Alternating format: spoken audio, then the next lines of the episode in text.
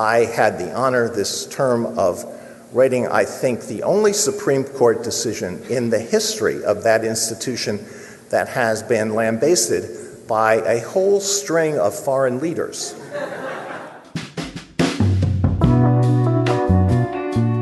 Hey everyone, this is Leon from Fiasco and Prologue Projects.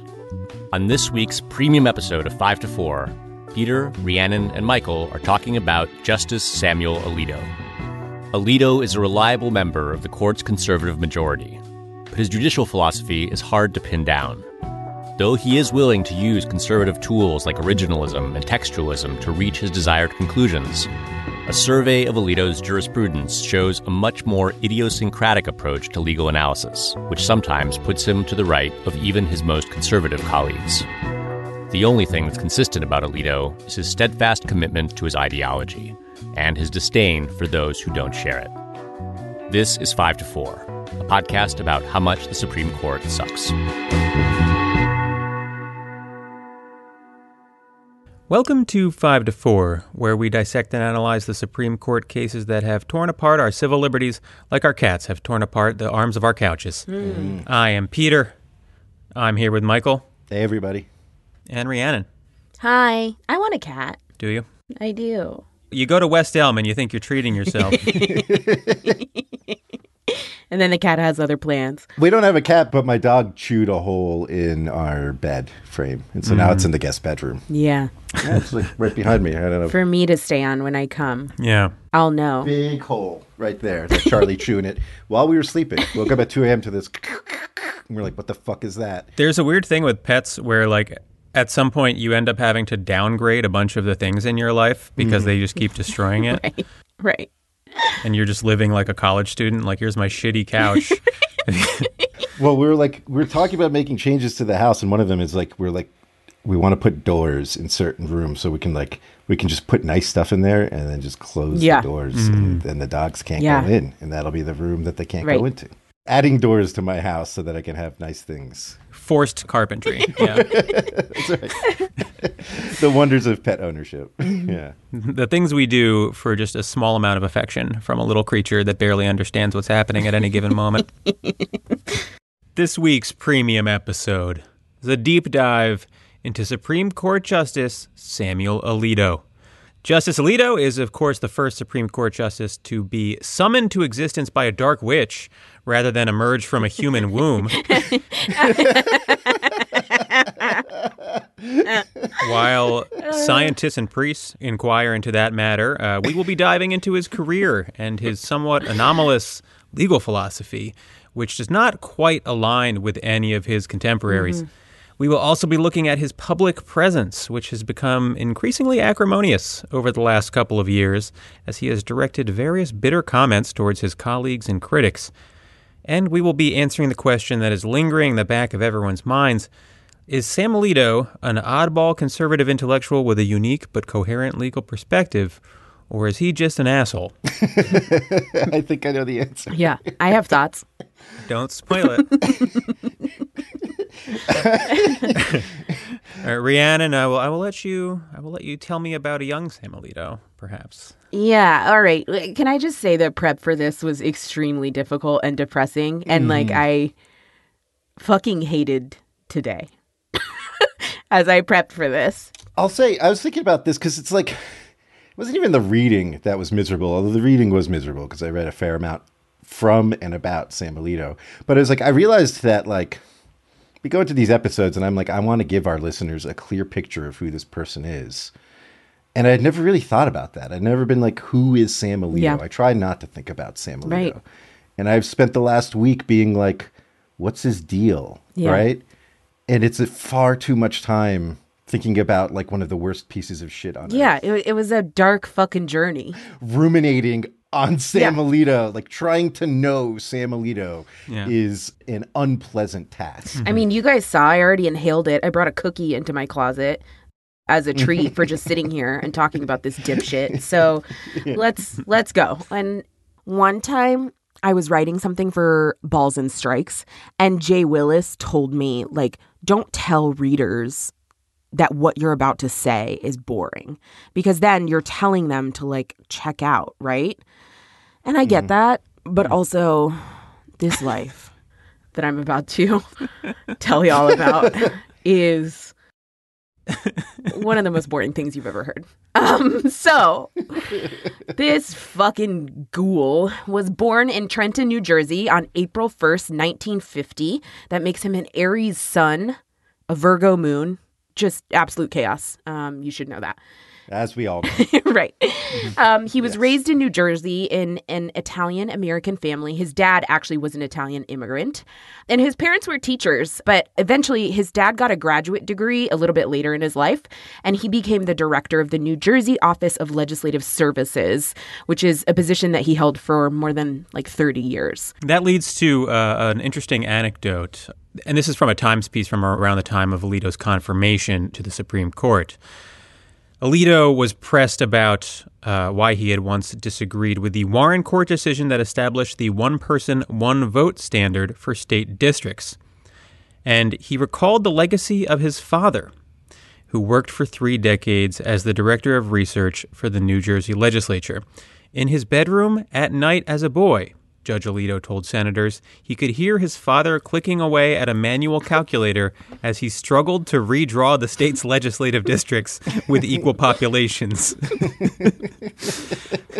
this is an incredible picture of a young Sam Alito being like, Dad, can we play catch? And his dad is like, No, the Warren court is forcing me to do redistricting uh, to make our elections more fair. And young Sam Alito is like, "Damn you, voting rights! I'll get you one day, voting rights." exactly. So dumb. Also, to complete the picture, you got your anecdote right describes it as a manual calculator. Mm-hmm. In another article I was reading, it described him lying in bed listening to this clanking of a mechanical adding machine, mm. which makes it sound even more like I don't know. Like his dad was having to do this on a fucking abacus, you know? Like it was just Yes, such a fucking exactly. imposition. God, I hate this fucking family. Anyways, he graduated valedictorian in high school. Uh, he went to Princeton for college and he graduated summa cum laude in 1972 from the Princeton School of Public and International Affairs. His senior thesis, by the way, was about the Italian legal system, an introduction to the Italian Constitutional Court. One notable thing during uh, Samuel Alito's time at Princeton. He was a member of a student group that opposed Princeton's decision to start admitting women.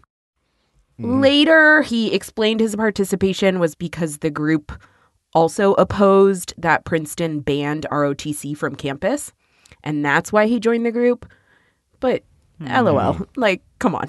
Mm. right. He also wrote in the yearbook at Princeton that he hoped to one day warm a seat on the Supreme Court. This is the most annoying person you've ever met in your life. Creepy, creepy way to put it. Yeah.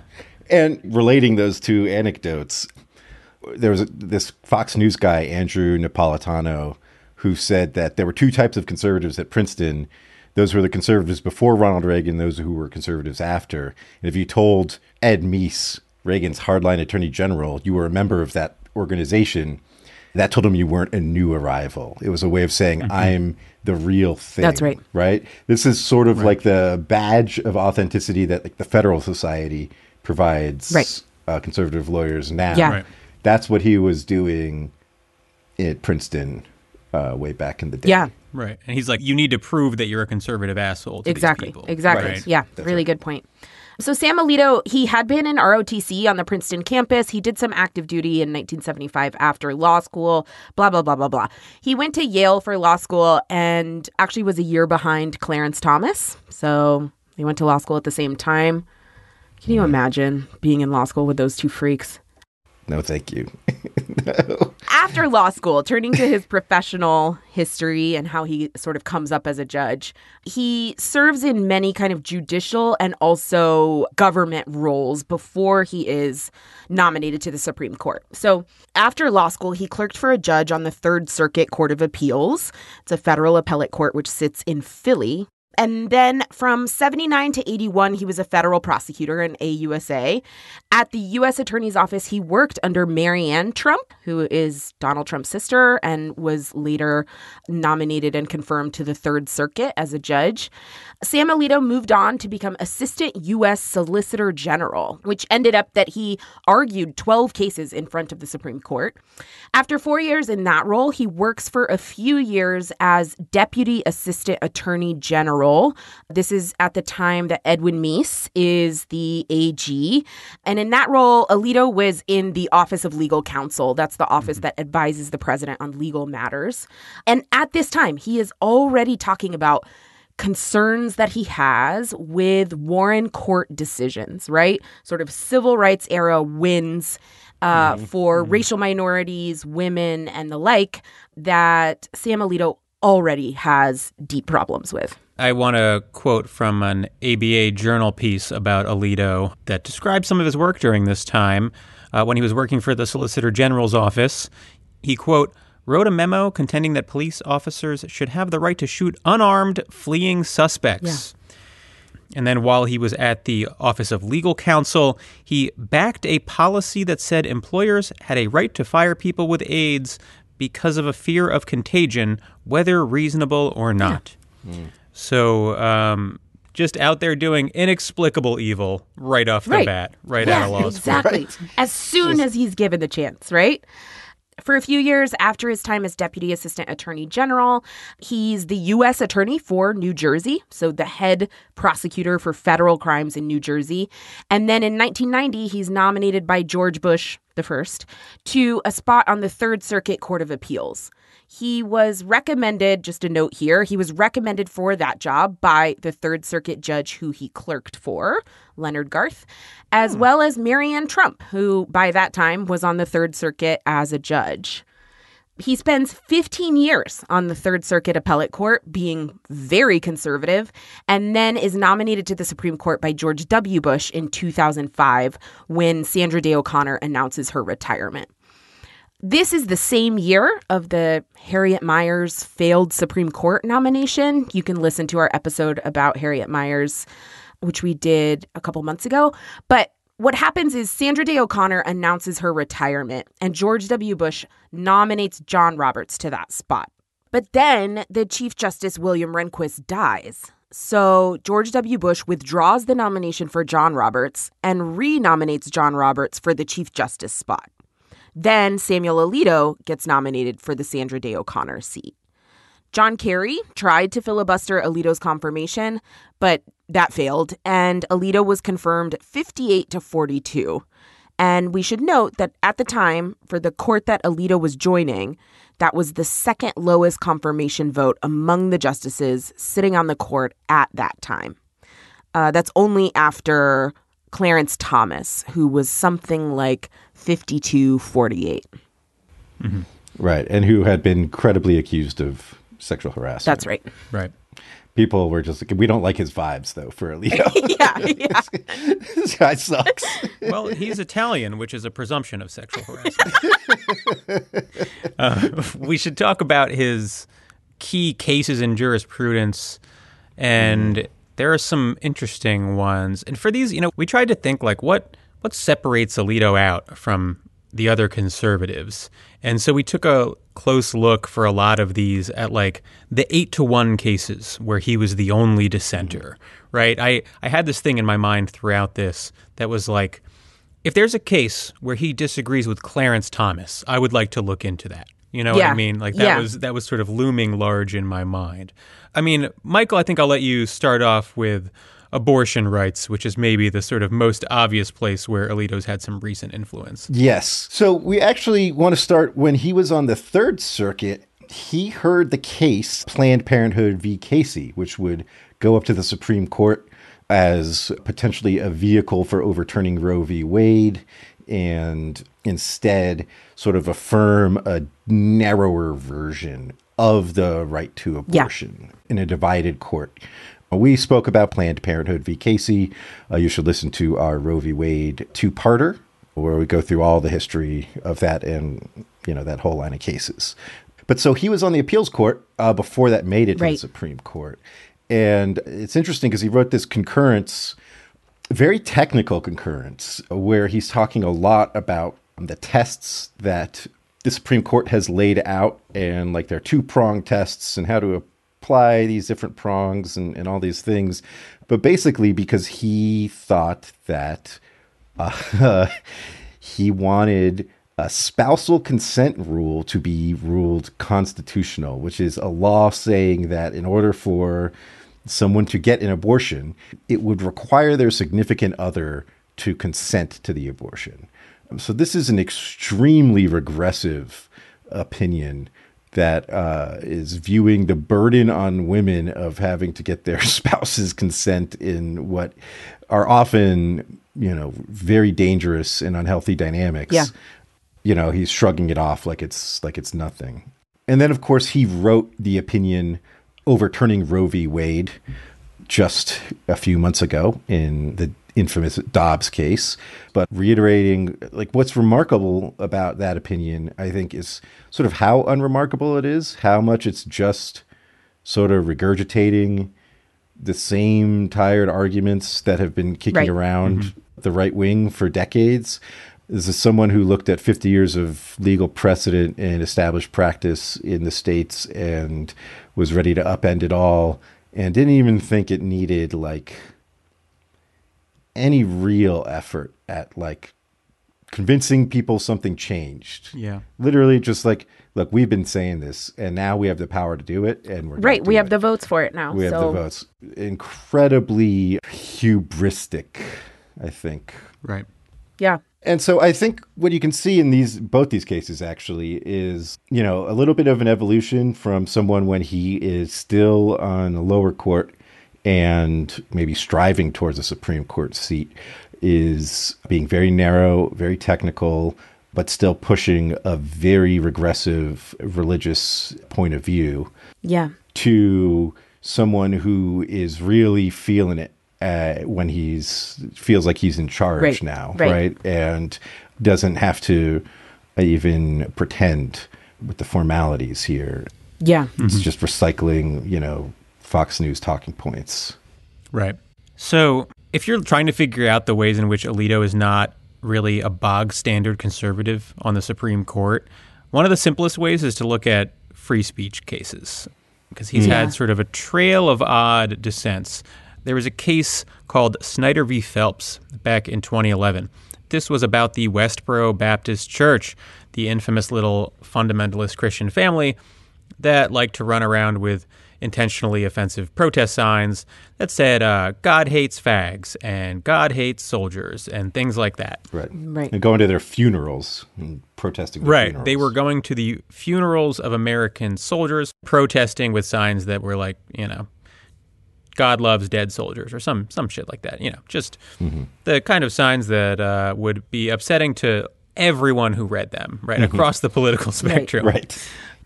So they get sued for it. Now, in this case, they're not exactly at the funeral, but they're close by. The soldier's family sues, and the question is whether they had a First Amendment right to be there. And the court said yes, even though it's hurtful and cruel speech, it's protected speech. And that was an eight to one decision. And the basic line of argument was like, look, they weren't actually disrupting the funeral, which could maybe result in a, a valid lawsuit. They were just sort of off to the side, voicing their opinion. And even if their opinion is horrific, that is what the First Amendment protects. And that's mm-hmm. why you get eight votes for these psychos, right? But Alito Yeah. dissents. And he basically says, look, this speech is so offensive and cruel that it's not protected, which Yeah. is sort of an interesting angle to take, right? To basically say, no, there's a limit to how offensive your speech can be, even if it's like clearly sort of political speech, right? Mm-hmm. Which Yeah. that speech was. There was another 8 to 1 case, US v. Stevens, where the issue was whether a law against footage of animal cruelty was too broad. There was this law that prohibited footage of animal cruelty, but it was written broadly enough that it would include, for example, footage of legal hunting or mm-hmm. footage of certain livestock farms, for example. So the court found in another 8 to 1 decision that the law was a First Amendment violation because it was too broad. And there, too, Alito is the lone dissent arguing that the law should stand. And there are a couple of takeaways from this. One is that Alito just sort of has a puritanical streak where you know he believes that the government has a relatively broad right to censor vulgar and offensive speech. That's a position you sort of don't see much anymore, but was popular among older school conservatives like Robert Bork. Mm-hmm. Definitely. Yeah. You know, I think a lot of people basically view it as too much of a slippery slope, right? Sure, we'd all mm-hmm. love if Westboro Baptist Church couldn't do it, but then if the government is allowed to ban whatever speech they find offensive, it becomes difficult to manage, right? And that's why it's aggressively protected. But there are some older school, moralistic conservatives who have always mm-hmm. felt like the government should be able to ban that sort of speech. Yeah. Alito is like, it's not hard to figure out at all. It's not a slippery slope. It's just do right. I think it's offensive? Right. And I think that's the other takeaway yeah. is that his conclusions are yeah. driven by his own personal sense of moral outrage, right? Yes. He right. believes the Westboro Baptist Church is doing very offensive shit, and his sense of what is or is not acceptable censorship is dictated in large part by what he personally believes is offensive. And that's sort of his mm-hmm. bottom line there. It's definitely his sort of most anomalous line of cases in terms of his deviation from the other conservatives. And yeah, it's sort of just him being like, no, yeah. no. yeah, yeah. He's also, I think, a bit of an animal lover, actually, which is maybe mm-hmm. like the only nice thing I'll say about him on the podcast. Uh, he's talked about um, in interviews, like, you know, having his dog in the room when he's deciding hard cases and laying them out in front of him and seeing which one the dog picks and stuff. Mm-hmm. He clearly well, it's a common uh, trait among sociopaths who displace their emotions towards human beings onto animals. That's famously right. depicted in The Sopranos. That's right. so the other thing is, like, I'm not a big free speech guy, and so I, am not too far off from Alito on some of these opinions. Although I don't like necessarily agree with his just sort of like, well, I'm the final arbiter of what's what is and isn't too offensive, right? Like I know what the line is. I don't know that he's necessarily wrong on some of this stuff, but at the same time, it's clear it's not like principled right on his part, right? Because like you look in other speech contexts, and he embraces all the free speech libertarian ideals when it comes to money and politics, right? right. He's signing on to Citizens United. He wrote a concurrence in uh, Americans for Prosperity v. Bonta, a case out of California about disclosure laws relating to charitable organizations that also donate to political campaigns. And uh, there, all of a sudden, you know, Alito is very big on all of the common free speech rhetoric. Yeah. You know, so there's, it's, it, there isn't like a real intellectual through line here beyond like, yeah, my buddies should be able to spend whatever they want on politics. They shouldn't have to face any backlash for it, and I shouldn't have to see things I think are gross or nasty. Yeah. I mean, keep in mind in Citizens United, the majority opinion that Alito signed on to had a line that said there is no such thing as too much speech. Right. Right. If you believe right. that, you can't believe that Westboro Baptist Church is being too offensive, right? And uh, right. can have their signs banned or whatever. Right. And moving on to criminal defendants' rights, the Fourth Amendment, Alito is extremely pro pig, pro law enforcement in these situations. Mm-hmm. Highly likely that this is a holdover from his days as a prosecutor, right? Mm-hmm. Although, of course, being anti criminal defendants is definitely a conservative thing. But in some cases, Alito is even more conservative than the conservatives on these issues specifically. There was a 2018 case called Collins v. Virginia, where the decision again was eight to one, and Alito was the one, the lone dissenter here. The case has to do with limitations on what police officers can search without a warrant. The Fourth Amendment requires that police have a warrant to search your house, and the Supreme Court has said that that includes the area around your house. It's known legally as the curtilage. This would be, for example, like your driveway, your front yard. If you imagine a, a sort of typical suburban residential street, if people had a fence around their front yard, right? That would that would kind of draw a line around the curtilage. In this case, a motorcycle driver had gotten away from police, and police tracked the driver down to a house where he sometimes stayed. The motorcycle was in the driveway and it was underneath a tarp.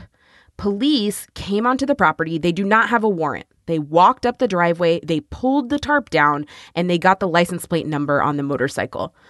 This is a search. This is a search under the Fourth Amendment, right? Mm-hmm. Eight justices think that this is clearly unconstitutional.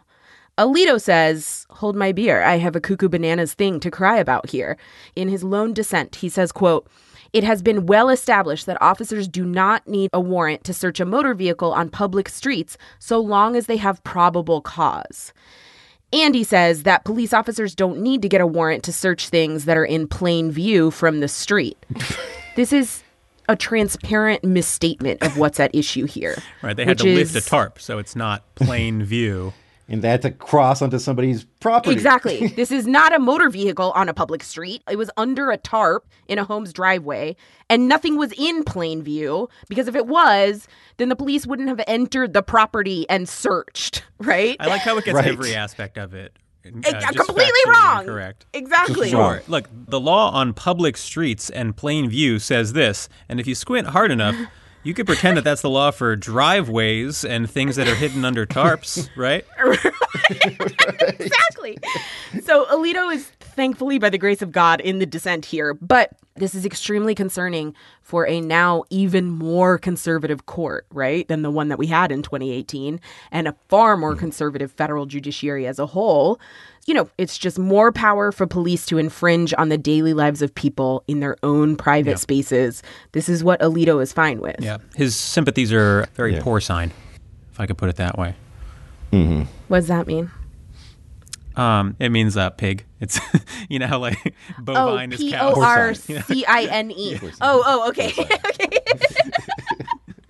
I thought it was two words. P O O R, poor, sign, Mm, S I G N. No, no, no. Okay. Sorry.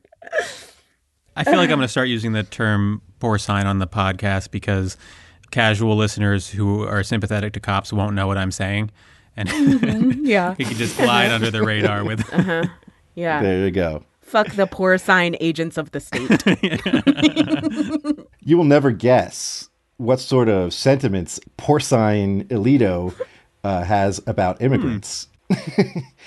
he doesn't like him. you, you you wouldn't believe it. So this comes out, I think, in this case, Pereira v. Sessions. Immigration law is super technical, and I don't want to get like too into detail here, but this relates to a rule where even if somebody has been in the United States, like overstaying a visa or undocumented, if they've been continuously in the United States for 10 years, and then the government tries to remove them, they have an opportunity to essentially, you know, not get deported, Right. cancellation of mm-hmm. removal.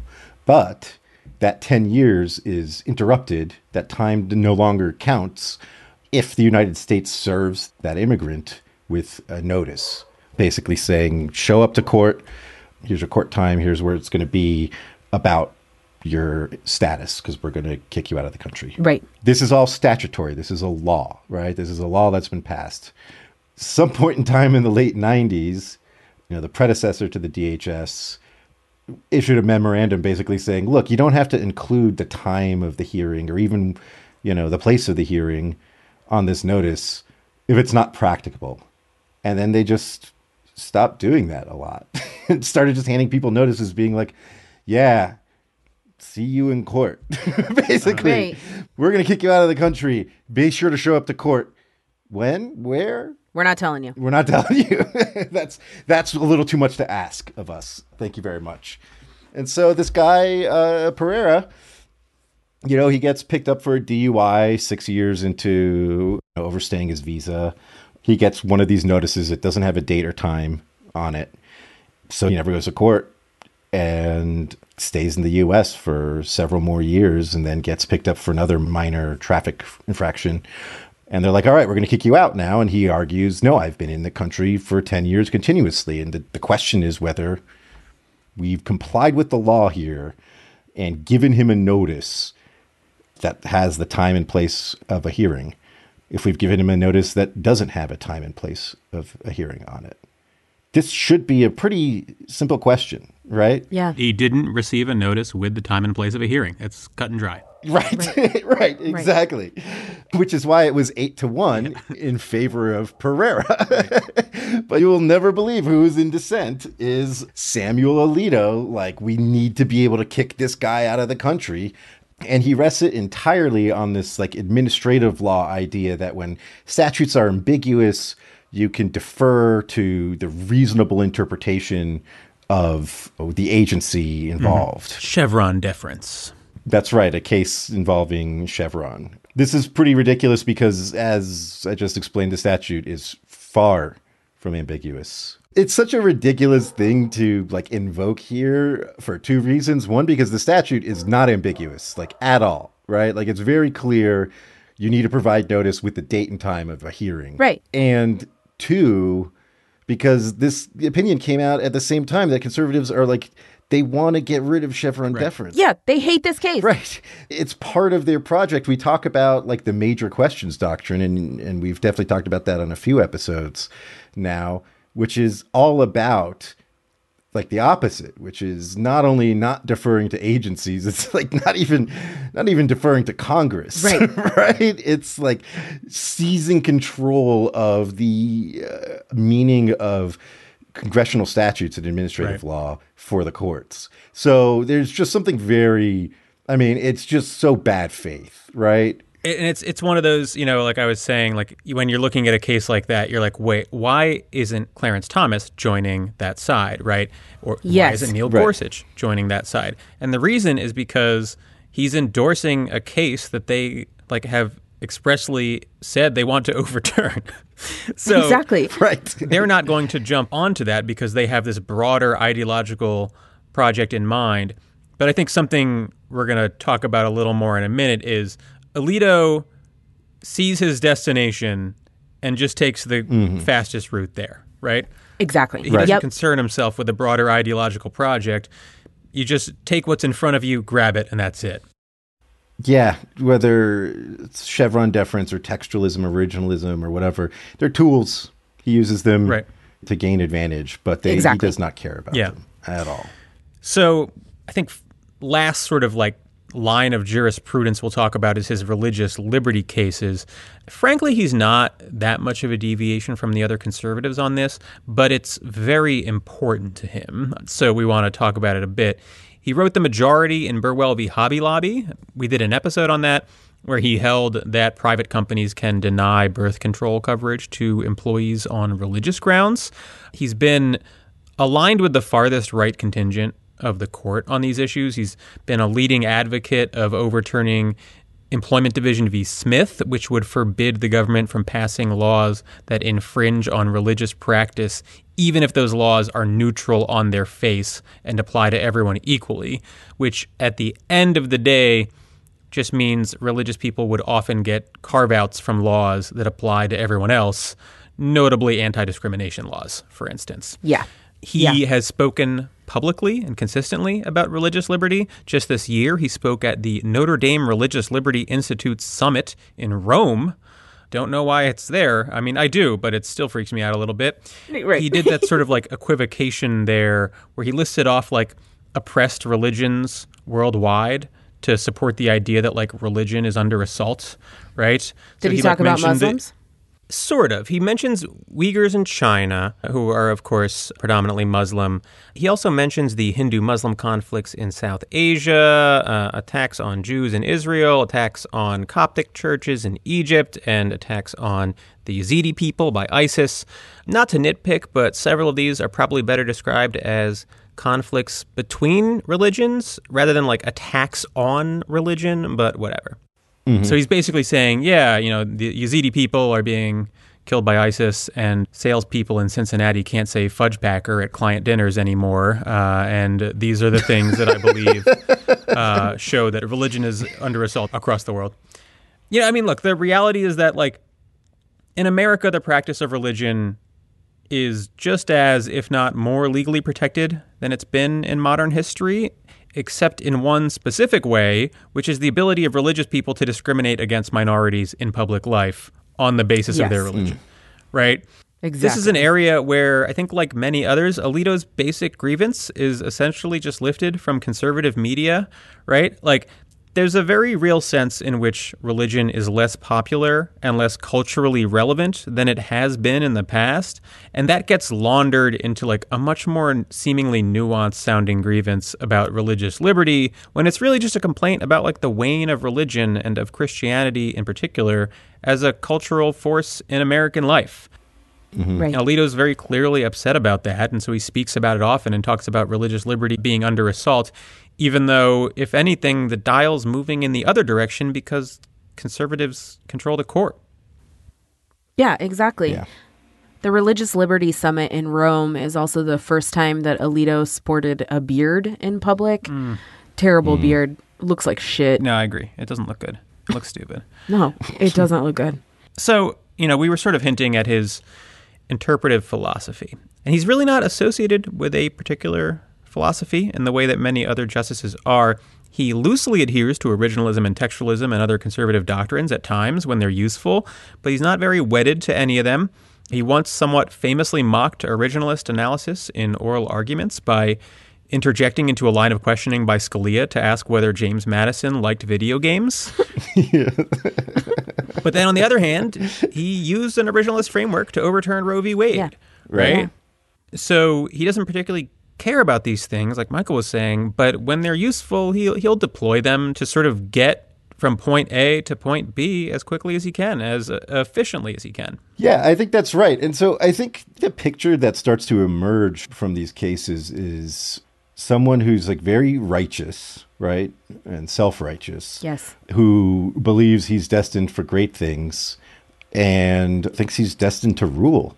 And there's no disconnect between what he thinks is right, what he thinks is moral, and what he thinks should be legal. Yeah. and he's in position in his mind to make that the reality and it should be. He should use his power to do that right?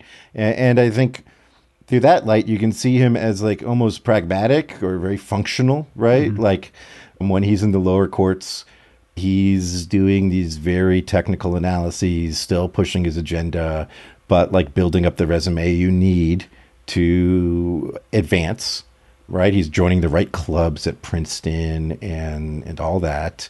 But now that he is, you know, in charge, so to speak, he and Clarence Thomas, sort of the most senior members of the arch conservative bloc, he gets to do whatever he wants, right? Yeah. That's what that's what Yeah. he thinks. Yeah. I also think you can see this in a case. This is an interesting case. It was 9 0, where he joined the liberals. So, this was a case about GPS monitoring. Cops attaching a GPS device to a suspect's car without a warrant. This was a practice that was very common. A number of lower courts had basically uh, weighed in on this and found that under existing Supreme Court precedent, this was legal. That attaching a GPS device to a car did not require a warrant because it wasn't a search, because you're just following them around on public roads, and that's something cops could just do, right? They could just follow someone, they don't need a warrant, and track their movement. And so uh, you're collecting the same information. It's not private information. Therefore, it's not a search under the Fourth Amendment. So this goes up to the court, and obviously, all the justices are uncomfortable with this level of power in the police state. Maybe because they can imagine themselves one day being the targets of a vindictive executive branch and don't want their movements tracked. I, I don't know. So the decision is 9 0, but the conservatives want to base it on property rights. They want to take this back to like literally like tort law from the 1790s about like, well, this would be a trespass. And so that would be a search uh, under the founders' understanding of the Fourth Amendment. And three of the liberals, Kagan, Breyer, and Ginsburg, join Alito, and Alito writes a concurrence saying, like, look, we're, you know, it's not a dissent because we all agree this requires a warrant. It's a search under the Fourth Amendment. But he has this much more modern view, and he pokes fun at the majority for taking this the ridiculous position about like trespass to chattel and uh, very outdated idea. Like you know, he's like, this is the 21st century. This is like massive surveillance, right? Like we're talking about surveilling someone for 28 days electronically, tracking every one of their movements. Like the idea that the founders have anything to say about that is just nonsense. Right. Um, and instead, he wants to take this more progressive position about your movements in public and the sort of information that can be gathered from that that maybe you can't gather from everyday surveillance. I think it goes to this idea that he's like he doesn't care about the ideological project in Yeah. a legal sense, right? He has his morals. He's a partisan, and he's certainly an ideologue. But his his ideology is far more about like sort of Catholic and evangelical morality. Yeah. There's a way in which a lot of the conservative legal movement has sort of created this parallel ideological structure that exists to bolster the political ideological structure. Right. But it's still separate in a way, right? Right. So you'll get occasional disconnects and areas where there's tension. And so if you're principled enough, you might see one of those free speech cases as Clarence Thomas or Scalia and be like, even though I hate this, I'm going to apply the legal ideology Right. because that's what I'm here to do. Whereas Alito is like, well, what's the point? Right. right. right? The legal ideological framework is meant to support the political one, so fuck it. Why don't we just ignore the legal one, right? What's Right. The legal one is just a vocabulary, right? Yeah. To Right. a- allow us to talk about the political one in a way that seems a little bit more palatable. That's yeah, exactly. And and note the dissonance, the disconnect, right? Because on other Fourth Amendment issues, he's bad. He is awful. Mm-hmm. In Clapper v. Amnesty International, which Yeah. we did an episode about very early on, Alito is in the majority, right? Saying this kind Right. of NSA mass surveillance is fine. Well, that's when it's the nasty fake news media. That's, That's right. We want to monitor them. right. Enemies of the state. And another thing that Alito is known for, which kind of goes with this kind of lack of adherence to a jurisprudential ideology, is he's known when he is concurring in the judgment of a case or when he is in dissent, he's known for super long opinions. Pages and pages, often longer than what the majority opinion is. Yeah, uh, he gets big mad sometimes. Yeah. And uh, when he's mad, the dissents can get very long. Yeah. And it's very, Michael, I mean, you were talking about his sort of like self righteousness. And th- this is the output of it, right? That he's just like, Right. He's so mad at the court disagreeing with him that he just has to rage. Yeah. Right, exactly. It's like someone who like has to get the last word in and has to be right. And a particularly vivid example is like we covered a Title VII case, uh, Bostock v. Clayton County, where he was in uh, the dissent. This was about trans rights in the workplace. And it was like the majority opinion was like 30 pages, and his dissent was over 100 pages and Right. had four appendices. just like, Big just could mad. not stop. just big mad. big mad in the pages of the Supreme Court reporter. Right. Yeah, this is a politics that is centered on anger. Yeah. Right? Yes. What what makes me mad? What do I not like? How do I feel attacked by this? Right? It's a mm-hmm. defensive posture all the time, even when he's in the majority.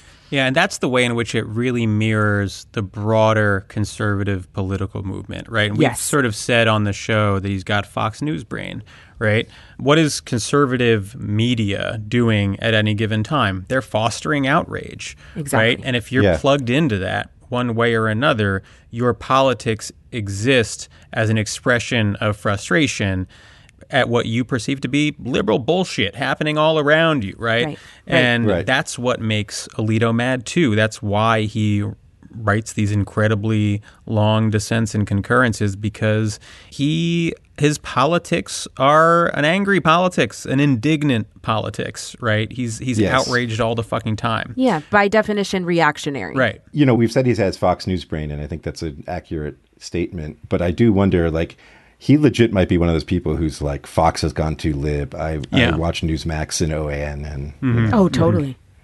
Mm-hmm. yeah, Yeah. So, on the note of his indignance, we should probably talk about his storied history of public whining. And we can kick it off with maybe the most famous public outburst from Sam Alito. At the 2010 State of the Union address by then President Barack Obama, very shortly after Citizens United dropped, uh, Obama said, quote, Last week, the Supreme Court reversed a century of law to open the floodgates for special interests, including foreign corporations, to spend without limit in our elections. And the camera then panned to the Supreme Court justices, of course, who are supposed to sit there stone faced.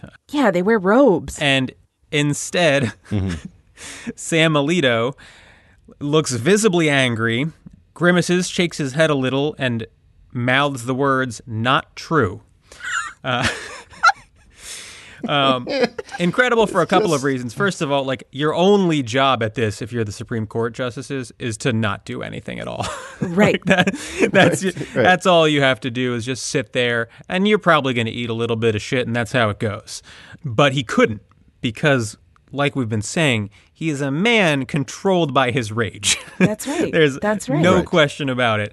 So it's sort of funny for the decorum breaking aspect, but it's also funny because Obama was saying something like unquestionably true. Objectively. Also, in terms of like politicians characterizing Supreme Court decisions, just pretty downright accurate, right? Politicians Yeah. frequently butcher the meaning, the holding of Supreme Court decisions. I wouldn't argue that they're good at framing it. They're trying to take advantage for political reasons. Sure, they use hyperbole, whatever, right? But Right. All that he said was they're opening the floodgates for special interests to spend without limit in our elections.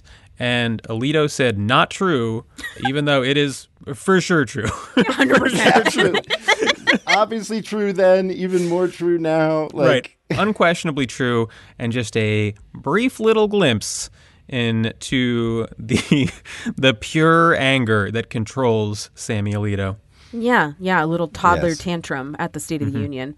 Yeah, and the public whining from Sam Alito has maybe increased in the past couple of years, right? Mm-hmm. It seems like he's sort of on a grievance speaking tour. Most notably, I think in 2020, he speaks as like the keynote at the Federalist Society convention, and it was 2020, you know, COVID time. So this was a virtual event. He spoke by video, and the whole thing is just dog shit stupid. He opened by telling people to feel free to throw tomatoes at him because Because he's not really there. they would only be ruining their own computer screens. Huh, huh, Oh huh. my This guy sucks so fucking bad. You know, it's conservative boomer humor and it's just awful to watch. The theme of his remarks at the FedSoc convention was basically that like two constitutional protections were becoming, quote, second class liberties. Listeners, can you guess what those two were? Hmm? It's the First Amendment, free exercise of religion, and the Second Amendment, right to keep and bear arms. Yay! Hmm, there. He talked about COVID restrictions on church gatherings as an example of, quote, the dominance of lawmaking by executive fiat rather than legislation. Hmm. You know, side note, when Trump was issuing executive orders like a fucking assembly line horror factory, Right. Alito did not have a fucking thing to say. You know, religious liberty, he said, is, quote, fast becoming a disfavored right. The primary example he uses is a case written by Scalia in 1990. Peter, you mentioned it mm-hmm. earlier, Employment Division v. Smith. So fully 30 years ago? What are you Right. talking like fast becoming a disfavored right? Like Right. And by the way, that case is basically a nullity now. So Yeah. if that's the example that you're providing to show that like religious liberty is out of favor, you have no example, right? That's, Right, That's all exactly. it is. Right, that's exactly what that shows.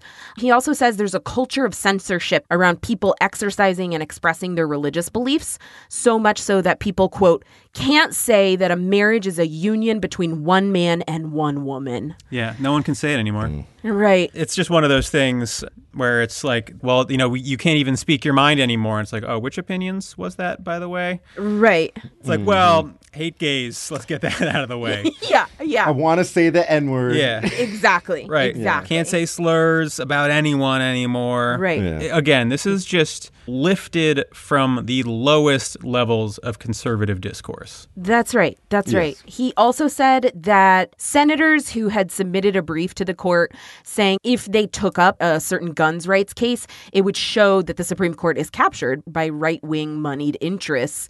He said that that brief was bullying. That the Supreme Court justices were being bullied and that the brief was an affront to the Constitution and the rule of law. We are talking just the tiniest kindergarten brain here, okay? Absolutely convinced by a perpetual victimhood persecution complex that he is losing when he actually has a chokehold on American government, one of the most fucking powerful people in the country. Shut the fuck up. This is the most annoying shit ever. He's the pits. Yeah, you can really see with Alito in particular, but you see it across the sort of conservative politico spectrum. As their power goes up, the whining about not having power goes up too. It's like this Yes. inexplicable correlation where the more powerful they get, the more justified they feel in their power, and any challenge to it becomes less acceptable. Yeah. I also want to talk about a talk he did last year, September 2021, about the shadow docket, which is something we've talked about on this podcast. He called the talk the emergency docket because he does not like the Uh, term. I prefer to call it the friendship docket. yes. exactly. exactly. he said calling it the shadow docket is sinister. is sinister.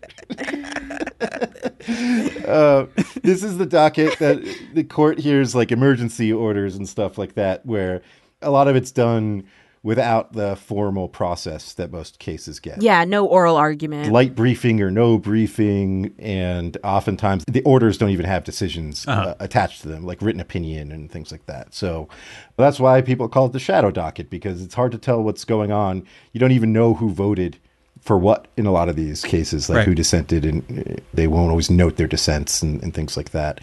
So this was getting a lot of coverage in the last few years because the court was making aggressive use of it, and then this all sort of came to a head last year, right around the time of this speech, because the court sort of infamously allowed Texas's anti-abortion bounty law to go into effect, and that was a shadow docket decision. Right. And one thing that's struck me in reading this uh, speech again, going through his emergency docket talk at Notre Dame, is that also Alito is just like a shameless like liar. Like he's a total bullshit artist, and and will just just lie. Right. Like he'll just straight up lie. And, and so in this case, he brings up the Texas case, the SB 8 mm-hmm. abortion case, and dismisses criticism that had essentially overturned Roe v. Wade in Texas.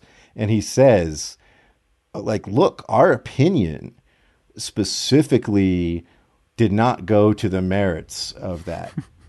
there were sort of two flavors of this criticism. One was that Roe v. Wade was effectively overturned in Texas because now this law was in effect. And if you tried to get an abortion, you could be sued, right? And this made abortions basically illegal after six weeks or, or whatever.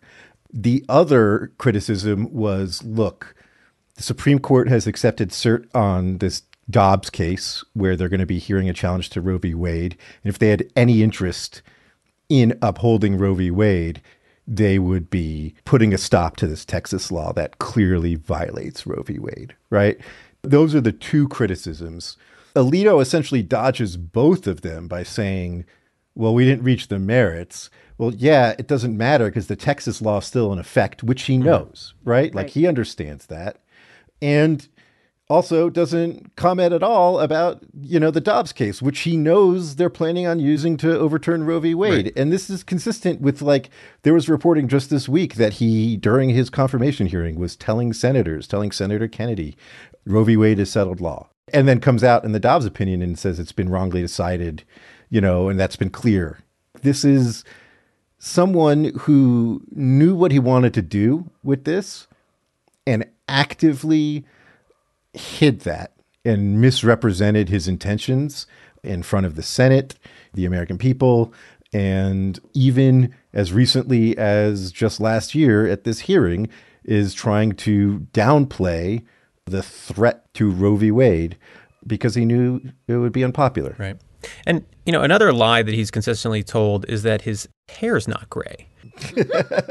He's rocking one of the most obvious dye jobs I've ever seen. Yeah. You know when I first noticed it is when I saw his ugly fucking face at the Phillies game on TV. Mm. He came up on mm-hmm. TV and I thought to myself, who the fuck is that ghoul?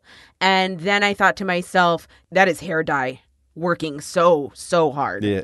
On top of a Yeah. ghoul, on top of the head of a ghoul. Yeah, he's got that thing. You know, when I mean, look, if you're fortunate, you get old and your body starts to fall apart. I get it, right? Like, you know, it's it's something that you sort of have to handle, and we all handle it with different differing amounts of grace. But there's something about the old person who's clearly very old and their skin's starting to sag and everything's sort of slowly falling apart, but their hair is just like jet black.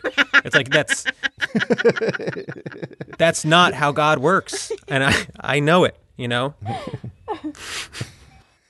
After Roe v. Wade was overturned, he got into a sort of a weird public spat with Justice Kagan. Mm. Kagan made some public comments implying that the court was perhaps becoming too politically ideological, saying that when the court reflects one party's ideology too much, it erodes public confidence in the court. Alito responded to that, which is sort of unusual. Kagan was just sort of making a public comment, right? Alito responded to that to the press mm-hmm. Saying that the implication that the court was losing legitimacy, quote, crosses an important line. Feels notable because, like, first of all, Alito engages in public commentary all the time, as we've been sort of going mm-hmm. over, more than your average justice, maybe more than any other on the court, and is sort of mm. like notoriously abrasive. Both in his opinions and in general. Uh, as far back as like 2013, there was reporting in the Washington Post that Alito repeatedly rolled his eyes when Justice Kagan was speaking. He's consistently snarky in oral argument, for example. But Kagan saying that the court reflecting a single political ideology might be bad is like a step too far. Like that crosses a Right. line. What is the line? He really embodies a certain archetype where he's like very abrasive, very willing to aggressively criticize his opponents, but also extremely thin skinned and defensive whenever he is criticized, right? Mm-hmm. Absolutely. It's definitely like a certain type of guy. Yes. Yes. An unbelievably entitled guy. Yeah. Right. Yeah. One more instance of Alito being a big baby in public is recently speaking at a Heritage Foundation event, which is a conservative think tank. Um, He talked about the infamous release of the draft opinion overturning Roe v. Wade. And he criticized that, saying it made the justices targets for assassination because it gave people a rational reason to think they could prevent that from happening by killing one of us. This is make there's all i mean i don't mean this to endorse assassination but there's always like a reason like everyone knew they were potentially going to overturn roe the leak made it clear that it was happening mm-hmm. but the idea that that was like notably Yeah. increasing the chances of one of them being assassinated i don't come on it's just just whiny shit Right. Everyone found out that we were doing something incredibly unpopular that will ruin the lives of people across this country, and that puts us in danger. right. right. Usually we'd be able to just scurry home two days later and not have to see the public for months. But in this mm-hmm. Mm-hmm. case, we had to sit through months of threats, you know? yeah, just fucking shut the fuck up, dude. Alito right now is like on a burner account retweeting stories about how Nancy Pelosi's husband was attacked by his gay lover. That's so right. Shut the fuck up, bro. Yeah, that's right. All right. So I think we need to like wrap this up with, uh, you know, our comprehensive theory of Sam Alito, because we've talked about him being a hack, and I think it's important to sort of drill down on what we mean. And one way to think about it is just what framework does Alito use for analyzing the law? What's his ideology, right? Clarence Thomas's ideology is very intertwined with his theory of the law, natural rights, the proper place of the Constitution in our social order. Uh, Neil Gorsuch is very wrapped up in his very rigid jurisprudential views. All of these men are reactionaries, and reactionary ideology stems from the same basic set of instincts. It stems from the desire to preserve certain social hierarchies. But they've each created different lenses for themselves, different frameworks for analyzing the world and justifying those instincts justifying their political ideology. Thomas and Gorsuch have developed these academic philosophies to articulate their worldview. But Alito is just unfiltered reactionary impulse. He's the legal conservative id. Yeah. He does not pay too much mind to originalism or textualism or any other interpretive philosophy unless it feels useful, right? So you have Gorsuch and Thomas working their impulses through a legalistic framework, whereas Alito doesn't need to because he lacks the part of the brain that causes introspection and shame. Right. and that, I think, is my bottom line on Justice Alito. I think that's right.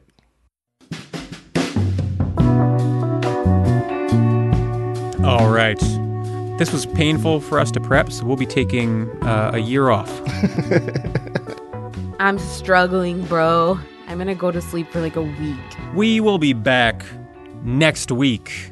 Next week is Utah v. Strieff, a case about whether police officers can make an unconstitutional stop, find an outstanding warrant, and then arrest you based on that warrant, even though the stop was unconstitutional. Hmm. Wonder which way this one's going to go. Find out next week on 5 to 4. Follow us on Twitter at 54pod. Thank you so much for supporting us on Patreon or wherever you support us. Hop over to the merch store if you want to support us further and get some sweet uh, merchandise that says Scalia is dead on it and, and, things like that. That's right. Or our I Dissent design, once banned, now returned. That's right. Uncensored, hashtag free speech. Five to Four is presented by Prologue Projects. Rachel Ward is our producer. Leon Neyfakh and Andrew Parsons provide editorial support.